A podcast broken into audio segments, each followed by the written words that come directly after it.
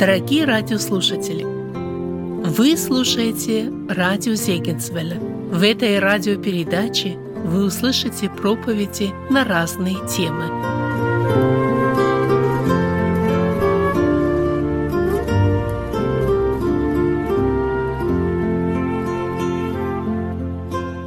Место, которое мы будем сегодня читать, записано в Евангелии от Матфея, в 19 главе, первые два стиха. Евангелие от Матфея, первые два стиха.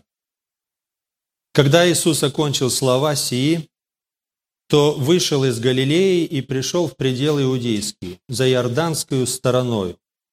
За ним последовало много людей, и он исцелил их там.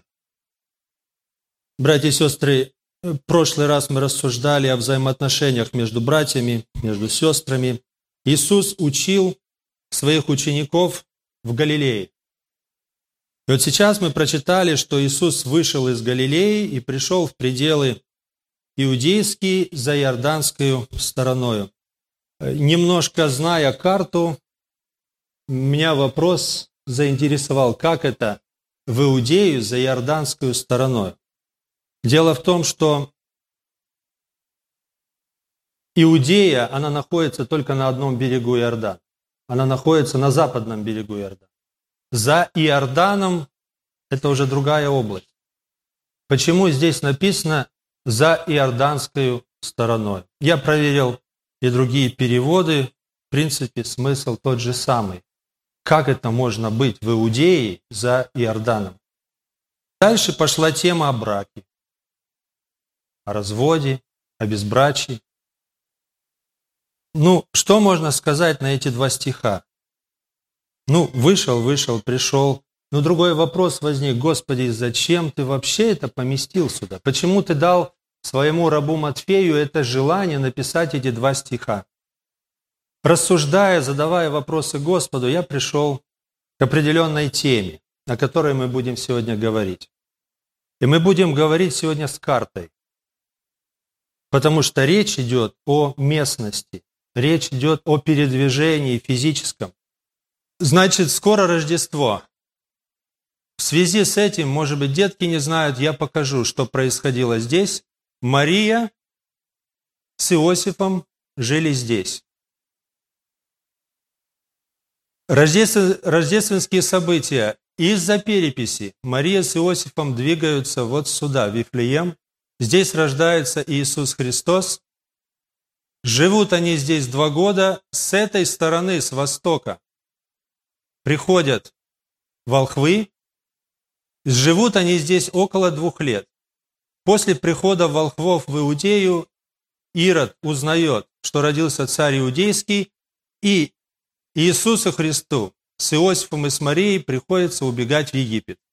Живут они здесь неопределенное время, Иосиф получает откровение, что умерли искавшие души младенца, возвращается в Израиль, но узнает, что царствует Архилай, сын Ирода, получает другое откровение и уходят в Галилею, опять поселяются в Назарет. Это то, что касается детства Иисуса Христа. Ну а теперь, братья и сестры, давайте мы поговорим о служении Иисуса Христа. Написано, что было Иисусу Христу лет 30, и Он приходит по зову Господа вот сюда. Другая карта. Вифавар, за Иорданскую стороною. Иоанн нам подробно эти события описывает. Вот здесь крестил Иоанн. Эта местность называется Перия. Управлял ей Ирод Антипа. Здесь также местность принадлежит Ироду Антипе. Вот эта местность большая, Иудея и Самария. Это большая, она называлась также Иудея, но это две разные большие области. Здесь управлял Пилат. Здесь Перия и Галилея управлял Ирод Антипа. Здесь Ирод Филипп, ну а здесь другой, Лисиний. Это тетрархии, не буду вдаваться в подробности, но нам это нужно знать. Почему разные цвета? Потому что разные правители. поэтому разные цвета. Иисус Христос, быв здесь, принимает крещение от Иоанна. После этого немедленно Дух ведет его в пустыню для искушения от дьявола. Я всегда считал, что Иисус пошел в Иудейскую пустыню, там, где прятался Давид от Саула. Почему-то эта карта показывает вот сюда. Ну, пустынь той местности хватает. Возможно, что где-то и здесь Иисус Христос был. После этого он приходит обратно к Иоанну Крестителю на Иордан. И Иоанн провозглашает перед всем народом и говорит, что вот Агнец Божий, который берет на себя грех мира. Он знакомит людей с Иисусом Христом. На другой день Иисус Христос опять приходит сюда. Иоанн стоит с двумя учениками, один из которых Андрей. И он говорит, вот Агнец Божий. Эти два ученика оставляют Иоанна и идут за Иисусом Христом. Проводят с ним один день. В общем-то, произошло знакомство Иисуса Христа с первыми своими учениками. Андрей приводит брата своего Симена, будущего Петра. Также Филиппа Господь здесь призывает. Филипп приводит Нафанаила. Итак, мы уже, по крайней мере, знаем, что четыре ученика есть у Иисуса Христа. Далее Иоанн пишет, что после этого Иисус Христос восхотел идти в Галилею. Почему восхотел? Не знаю. Но написано «восхотел». Можем догадываться, потому что их ждал брак в Кане Галилейской. Вот здесь Кана, здесь был брак. Иисус Христос делает чудо, превращает воду в вино. И после этого написано, семья Иисуса, мать, братья и ученики Иисуса Христа направляются в Капернаум. Это все описывает нам Иоанн. Это ранняя стадия служения Иисуса Христа. В Капернауме Иисус Христос призывает к служению Петра, хотя они уже были знакомы, братья и сестры. Но как мы читаем у Матфея, у Марка, что Иисус, проходя по берегу, увидел Петра и Андрея и зовет их, чтобы они шли с ним на служение. И как-то странно, вдруг неизвестный человек зовет на служение. Они все бросают и идут. Дальше Иисус Христос проходит, зовет Иоанна, Якова, и они также все бросают и за ним идут. Братья и сестры, объясняется тем, что Иисус Христос был с ними знаком уже. Об этом пишет нам Иоанн. Мало того, Лука еще нам детально рассказывает, как же было призвание Петра и Андрея, и также Иакова и Иоанна. Прежде чем Христос позвал Петра, он попросил его лодку. И там был большой лов. И помните, когда Петр упал к ногам Иисуса Христа и сказал, «Выйди от меня, Господи, я человек грешный». То есть Петр пережил нечто. Он узнал, что перед ним не просто, ну, Иоанн говорил, «Агнец Божий, Агнец Божий», но он вдруг увидел, что перед ним кто-то совершенно необъяснимый. И поэтому и там были Иаков и Иоанн. И они помогали им тащить эту сеть, полную рыбы. Так что вот здесь происходит призвание Петра, Андрея, Иакова и Иоанна на служение. После этого написано, что они приходят опять в Иудею. Иисус Христос намеревался служить именно в Иудее. Он хотел служить здесь. Он приходит, и написано, что они опять вот здесь вот служили. И ученики Иисуса Христа крестили. Крестили. Написано, хотя Иисус не крестил, а ученики его крестили. В это время Иоанн переходит вот где-то вот здесь, в Енонии, близ Салима крестит.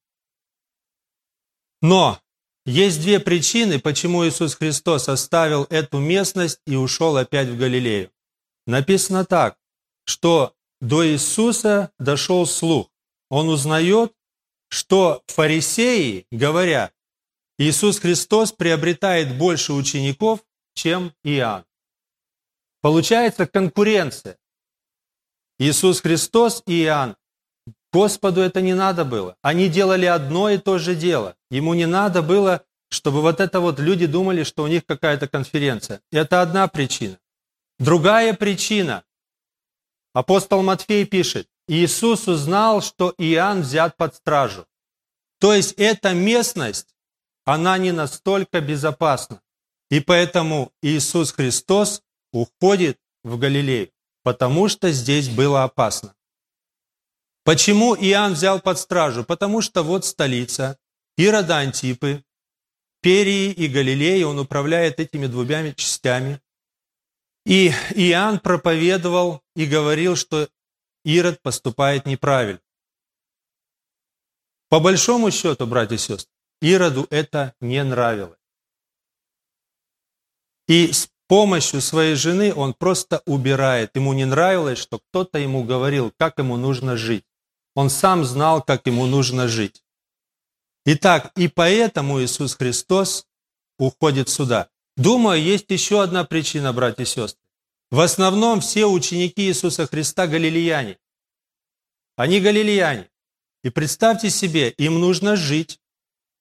У Петра была семья, семью кормить. И они именно здесь служили. Иисус Христос ходил по всем городам. Матфей прямо пишет, что по всем городам. Вот. Но в то же время они где-то жили. По крайней мере, два раза в Священном Писании мы находим, что Иисус Христос был в доме Петра. Теща была больна однажды. Другой раз, когда, помните, а, статир Петр пошел, нашел в рыбе. То есть они здесь жили и, возможно, даже рыбачили. Христос, по крайней мере, один раз сказал Петру, иди, поймай рыбу. Здесь развивается очень большое служение. Иисус Христос ходит по всем городам. По всем городам. Однажды есть такое место, где Иисус Христос ушел рано утром, молился. В Капернауме это дело было. И он уходит из города, пустынное место и молится. Находят его ученики и говорят, тебя все ищут, а ты тут один. Иисус Христос отвечает, мне нужно нужно идти и проповедовать в других городах. То есть он не задерживался в одном городе, он ходил по всем городам, по всем городам Галилеи. Кроме того, он организовывает очень большую миссию.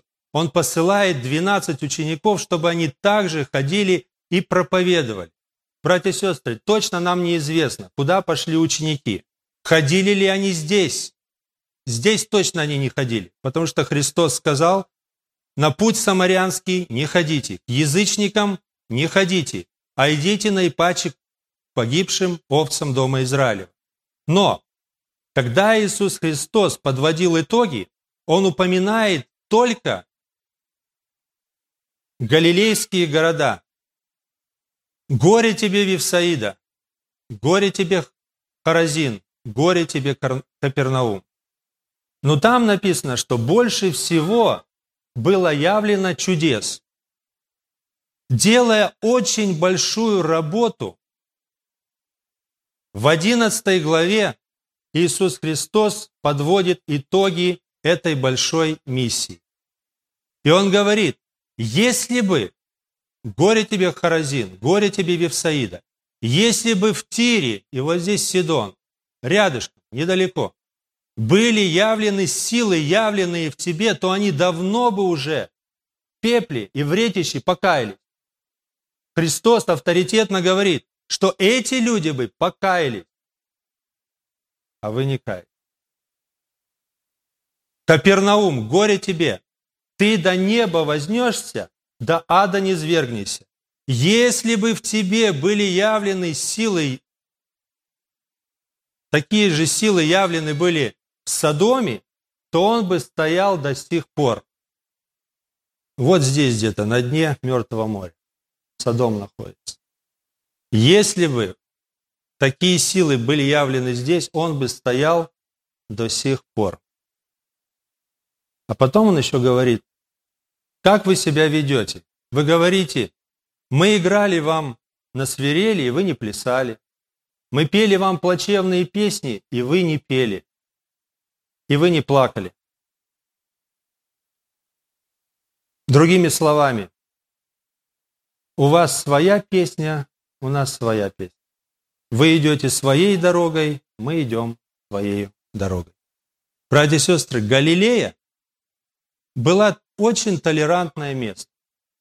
Иисус Христос мог более-менее безопасно. Единственно, в Назарете хотели его убить. Свои же сограждане. В Иудее было страшно служить. Прямо написано, он не хотел идти в Иудею, потому что иудеи хотели убить его. Служил он вот здесь в основном. Но результат, если бы были явлены силы, то они бы давно покаялись. А вы не каетесь, не веря. Нужно заметить, братья и сестры, что во время галилейского служения однажды Иисус Христос переправляется вот сюда. Переправляется вот Гергеса, Гергесинская область. И вот здесь еще есть Гадара. Один евангелист пишет Гергесинскую страну, другой Гадаринскую. Почему разночтение? Потому что они очень рядом. Меньше 20 километров между ними. Если бы сейчас сказали, я был под Портландом, а сам был в Ванкувере, не было никакой бы, никакого конфликта. Или человек сказал бы, я был в Ванкувер, около Ванкувера, а сам в Портленде был. Тем более. Поэтому один так пишет, другой иначе. Что происходит здесь? Когда Иисус Христос высадился на этом берегу, прибегают к Нему бесноватый. Другой евангелист пишет, два бесноватых. Господь изгоняет легион бесов из бесноватого. Эти бесы идут в свиней, и они бросаются в море и тонут. После этого пастухи бегут в город, либо Гергеса, либо Гадара. Они бегут в город, зовут людей, потому что им отчитываться за, за этих свиней. Они приходят и видят, что человек в здравии, одетый, сидит нормальный человек. Тот, которого они хотели много-много раз как-то усмирить, связывали, и теперь они видят явно, проявилась сила Божья. Ну, а свиньи, наверное, на берегу здесь плавали. Видно было тоже. Они поклонялись всю жизнь, во-первых, вот эта область Десятиградия. Десять городов, независимых городов, э, в основном там жили греки. После Александра Македонского эта земля была заселена греками. Каждый город имел свою автономию, то есть это были независимые города, но там также жили евреи.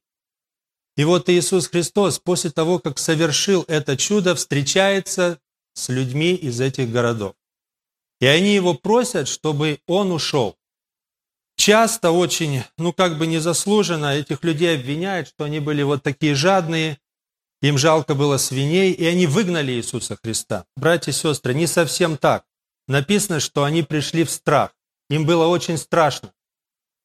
И поэтому они просили, чтобы Иисус покинул их пределы. Может быть, что-то подобное испытывал Петр, когда был в лодке и увидел великое чудо Божье. Он сказал, что «Выйди от меня, Господи, потому что я человек грешный». Итак, братья и сестры, мы рассмотрели вот эту территорию и рассмотрели вот эту территорию. Иисус Христос был вот здесь и совершил великое чудо, было знакомство Иисуса Христа с этим народом. Итак, Галилея не принимает Христа. Сделано уже все, что можно было сделать. Куда Иисусу Христу идти? Идти Перию, он как раз получает известие, что Иоанн обезглавлен. Убит Иоанн. Идти в Иудею очень страшно. Хотя, нужно сказать, по праздникам Иисус Христос приходил в Иерусалим со своими учениками. Иоанн описывает эти события. В Десятиграде люди попросили, чтобы он оттуда ушел. Ему там тоже места нет. Что ему делать? И написано, что однажды Иисус Христос говорит ученикам, переправимся на ту сторону. После того, как он слышал, услышал, что Иоанн убит, они переправляются вот сюда, в Вифсаиду. переправляются для того, чтобы побыть одним. Прямо так написано, чтобы побыть одним. Но узнает народ, приходит, и здесь происходит кормление пяти тысяч людей. Пять тысяч человек Иисус кормит пятью хлебами и двумя рыбками. После этого Иисус Христос отправляет своих учеников в Капернаум. Они плывут вот здесь. А сам остается на горе. Он все-таки хочет побыть одним. Он хочет помолиться своему Отцу. И написано, что в четвертую стражу, это уже почти конец ночи, он увидел их бедствующими. Ветер был противный, и он идет пешком к ним. Иисус Христос. Петр выходит навстречу, здесь они соединяются в лодке и приплывают в Капернаум. Когда они приплыли в Капернаум, написано, что книжники и фарисеи пришли из Иерусалима для того, чтобы спросить Иисуса Христа, почему ученики твои едят и пьют, не умывшие рук.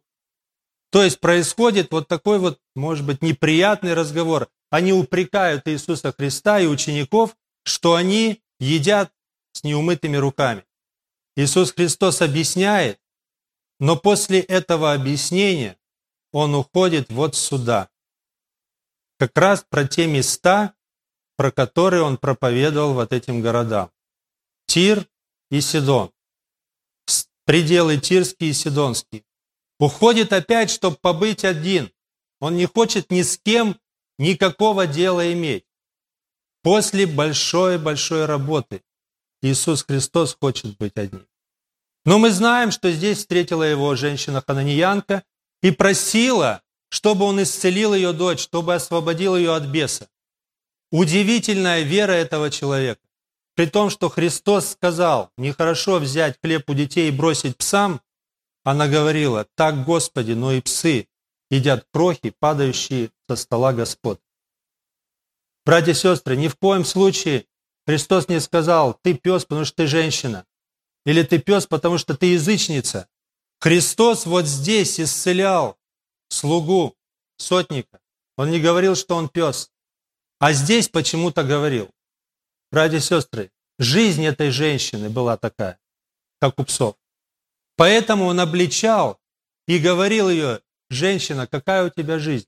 И она соглашается приговором Господа. Да, так, Господи. Но просит, чтобы он помиловал ее дочь.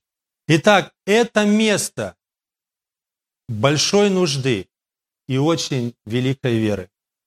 После этого написано, Иисус Христос идет к Галилейскому морю, но через пределы Десятиградия. То есть Он делает вот такую дугу и приходит где-то вот здесь, в Десятиграде. Он не идет через Галилею, он обходит ее, идет вот сюда. Опять в то место, где когда-то он изгнал из этого человека легион бесов. И написано, люди узнают об Иисусе Христе и приносят больных, и пробыли с ним три дня. Интересное поведение учеников. Они абсолютно ничего не говорят Господу, что ну пора их отпустить. Они ведь уже голодные, они ослабнут, как они говорили вот здесь. Здесь они молчат, потому что это люди совершенно другого рода. Это не их люди, это люди вот эти вот, язычники какие-то или полуязычники. И еще одна деталь. Здесь собирали оставшийся хлеб в короба, здесь собирали корзины.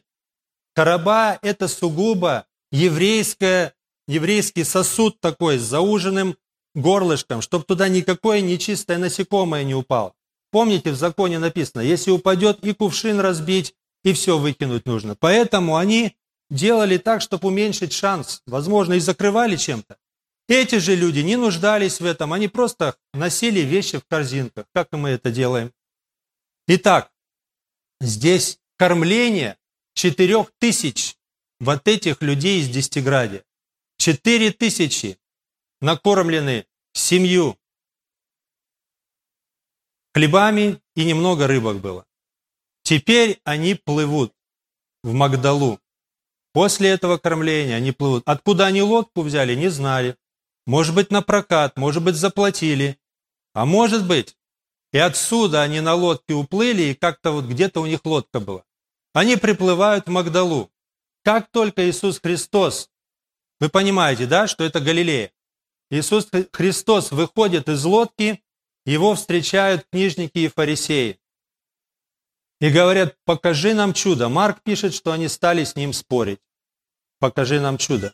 Представьте себе, только высадился на берег родной Галилеи, так сказать. Сразу к нему приходят книжники и фарисеи и начинают с них спорить. Удивительно эмоционально описывает Марк, что делает Христос. Он говорит, для чего род сей ищет знамение? Знамение не дастся ему. Вздохнул глубоко, садится в лодку и уплывает сюда. Вот отсюда, с Магдалы, он уплывает сюда. Опять в Евсаиду, исцеляет тут глухого, косноязычного и идет вот сюда. Опять хочет побыть одному.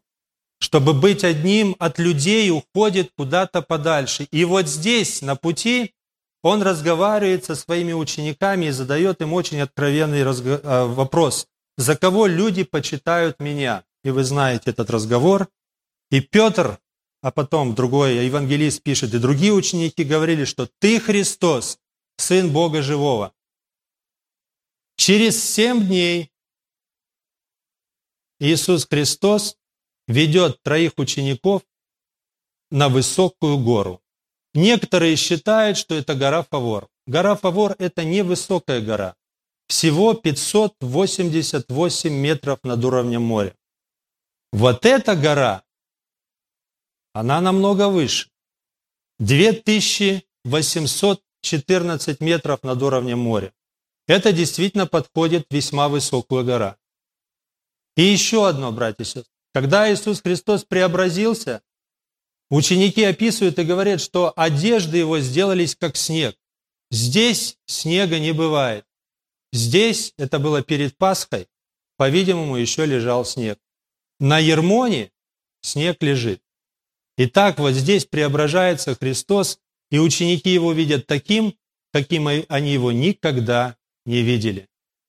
После этого Иисус Христос идет в Галилею, Капернаум. Как раз здесь он учит учеников, как нужно поступать друг с другом. Это 18 глава Матфея, о которой мы рассуждали. Он идет в Самарию, вот в этой местности. Самаряне его не принимают, потому что он имел вид идущего в Иерусалим. Просто не дали ему места. Он послал вестников наперед, чтобы они приготовили место. И, по-видимому, вестники приготовили место. Но когда пришел Иисус Христос, смотря на Иисуса, они поняли, что это не наш человек, и они его просто не приняли. Ученики были очень расстроены и хотели свести огонь с неба и попалить. Иисус Христос сказал, не знаете, какого вы духа. Этим ли путем, возможно, что этим путем Иисус Христос приходит в Иудею. Но в Иудее страшно. И прямо евангелист Иоанн пишет, что Иисус Христос ушел за Иордан. Пришел в Иудею, но он за Иорданом. Потому что здесь опасно, а здесь более-менее безопасно. Итак, придя в Иудею, он не может зайти в Иудею. А он рядом. Иудея выходит к нему. Множество народа, мы прочитали, вот это место, что множество народа пришло, и он там исцелял и учил их. Вот здесь.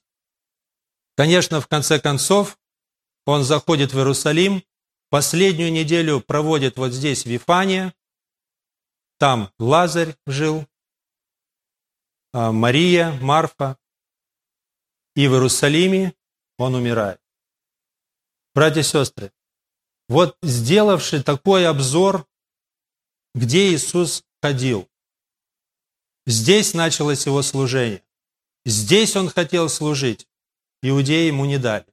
Он ушел здесь, служил. Потом он был здесь, здесь, здесь. Какой вывод мы можем сделать из всех вот этих путешествий? Знаете, есть замечательная песня «Чудное озеро Генесарецкое» с чистой кристальной водой. Это проповедь. Эта песня – это просто проповедь. Э, как красиво автор все это описал. Братья и сестры, есть ли какой-то месседж у Господа для нас, когда мы смотрим на все эти путешествия? Или это просто интеллектуальное занятие? Или же Господь что-то нам хочет сказать? Что общего из всего этого? Братья и сестры, Иисусу Христу было очень неуютно здесь, в Иудее. Его хотели убить. Это страна глубоко религиозных людей, очень верующих людей. И ему было очень, очень трудно. Это самое опасное место. Самария. Его не приняли, потому что он был не похож на них. Они самаряне, а он иудей. Это как, так сильно контрастирует с тем, что Иисус Христос говорил о добром самарянине. Помните, да? Он подобрал этого еврея и помог. Здесь же самаряне, просто видя, что человек другой, они его не приняли. Здесь боятся, что Иисус разрушит их систему богословия. Здесь боятся, что Иисус Христос разрушит их идентичность. Они боятся чужаков. Здесь, в Десятиграде, люди боятся неизвестности. Пришел какой-то и огромная сила, две тысячи наших свиней утопил. А куда эти бесы делись? А вдруг они в нас войдут? То есть люди боятся неизвестности, и они просят, чтобы Иисус ушел. Здесь Ирод боится, что его власть пошатнется. Вы видите, да, что это опасная область для Иисуса, ему очень неуютно здесь, потому что вот столица Ирода, вот здесь был убит Иоанн. Здесь опасно, потому что думает, что он заберет у них власть. Вот эта область, братья и сестры, очень толерантная. Пожалуйста, служи, но за тобой мы не пойдем. Люди боятся, что кто-то нарушит их стиль жизни. Вы идите своей дорогой, а мы будем идти своей дорогой. Если здесь консерваторы живут, то тут либеральные христиане живут. Очень, очень толерантные. Но у них своя дорожка. Вот эта область, это область очень-очень тяжелой нужды и огромной веры. Вот эта область откровений. Там, где Иисус уходит один, и там, где откровение. Отец ему сказал, ты сын мой возлюбленный, в котором мое благоволение. Его слушайте. Здесь когда-то говорил на Вифаваре, вот здесь, когда Иисус принял крещение. И теперь в самой северной точке Отец ему говорит, ты сын мой возлюбленный, он укрепляется, Иисус Христос, и после этого идет сюда на свои страдания. Братья и сестры, какой урок мы можем взять для себя? Вопрос. Где ты, дорогой друг, живешь? В какой области? Кто ты? Может, у тебя есть баптистские, такие сильные. Это хорошо, когда есть что-то сильное. Есть Библия, мы изучаем эту Библию, мы ее толкуем, и Христос, в принципе, нам не нужен. У нас есть Библия. Общение со Христом, мы все знаем. Мы знаем, как поступать в, одним, в одних обстоятельствах, в других обстоятельствах. Мы баптисты, и мы все знаем, мы только по Библии. Христос нам не нужен. Консерваторы. Может, мы живем вот здесь, ну нет, я не начальник, я не царь, я даже не пресвитер и не регент, мне тут ничего не страшно. Здесь я не живу точно. Братья и сестры, а когда нас не слушают, когда к нашему слову не прислушиваются, ведь многие люди хотят, чтобы только по-ихнему было. Это и семья, это и работа, это и церковь. Должно быть по-моему. И они очень боятся, что кто-то вдруг их власть, их авторитет заберет. И, в общем-то, Христос здесь тоже не нужен. Вот эта область, там, где боятся чужаков. Если человек не похож на меня, значит он чужой. Если человек даже немножко по-другому думает, все. Это боязнь. И мы боимся обратиться к Господу и сказать, Господи, как нам обращаться, как нам относиться к этому человеку? Потому что о каждом у нас уже есть свое мнение. Даже в церкви есть разграничения, есть классификация, кто мой, кто не мой. И мы не можем перейти эти границы. Мы самаряне. Может быть, вот эта область, кто-то живет здесь и так сильно боится, что Бог у него что-то заберет. Боится неизвестности, что Бог вдруг куда-то поведет, где будет очень страшно. Бояться Бога. Вот область Десятиградия. А может быть, кто-то находит себя вот здесь. Да, я верующий, я хожу в собрание, может, раз там, как они ходили, они же ходили в Иерусалим, поклонялись. Но у меня есть свои развлечения, у меня есть своя радость.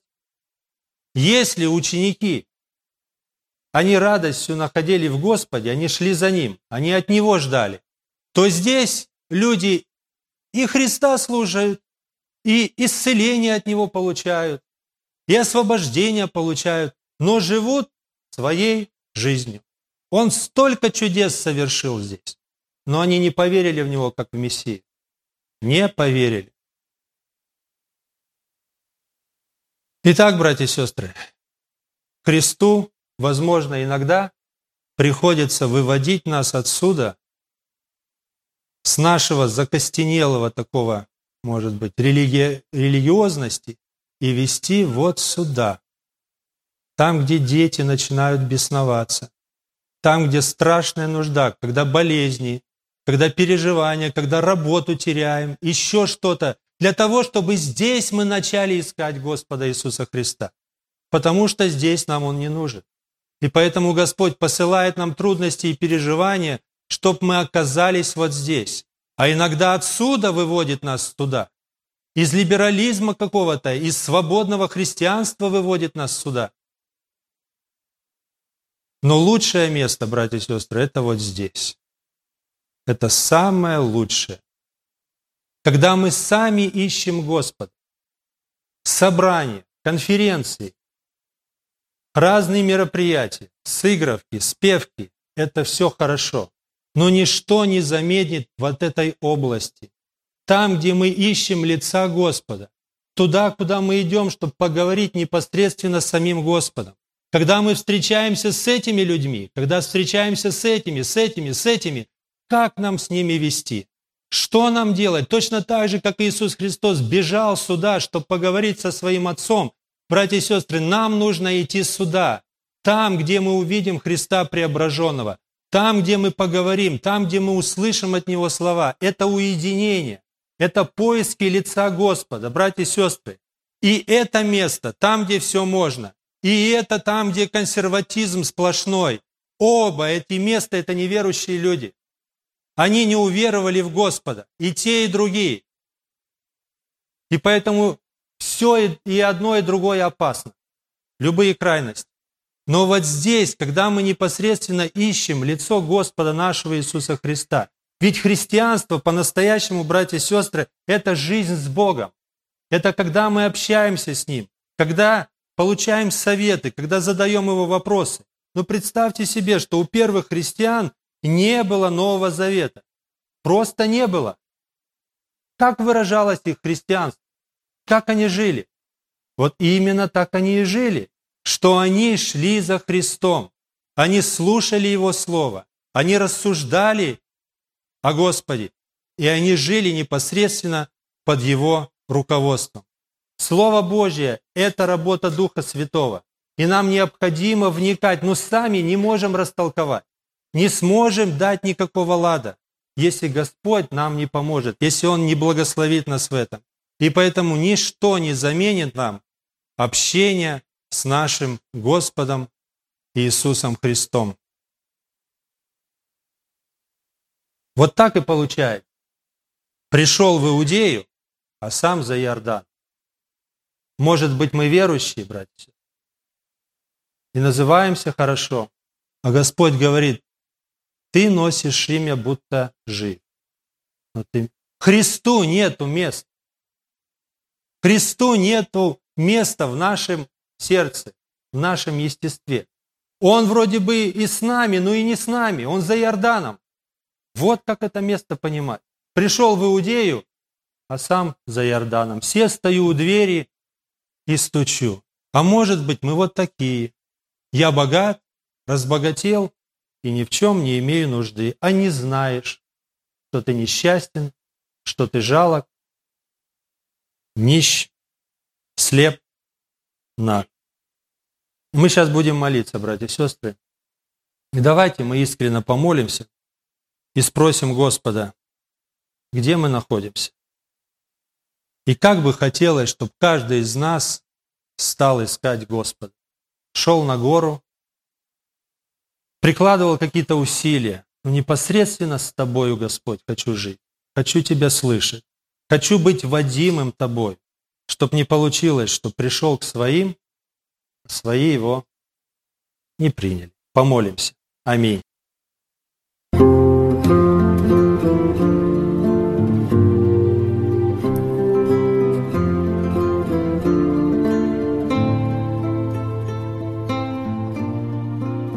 Вы слушали радио Зейгенсвелле «Волна благословения», город Детмал, Германия. Дорогие радиослушатели, мы желаем вам Божьих благословений –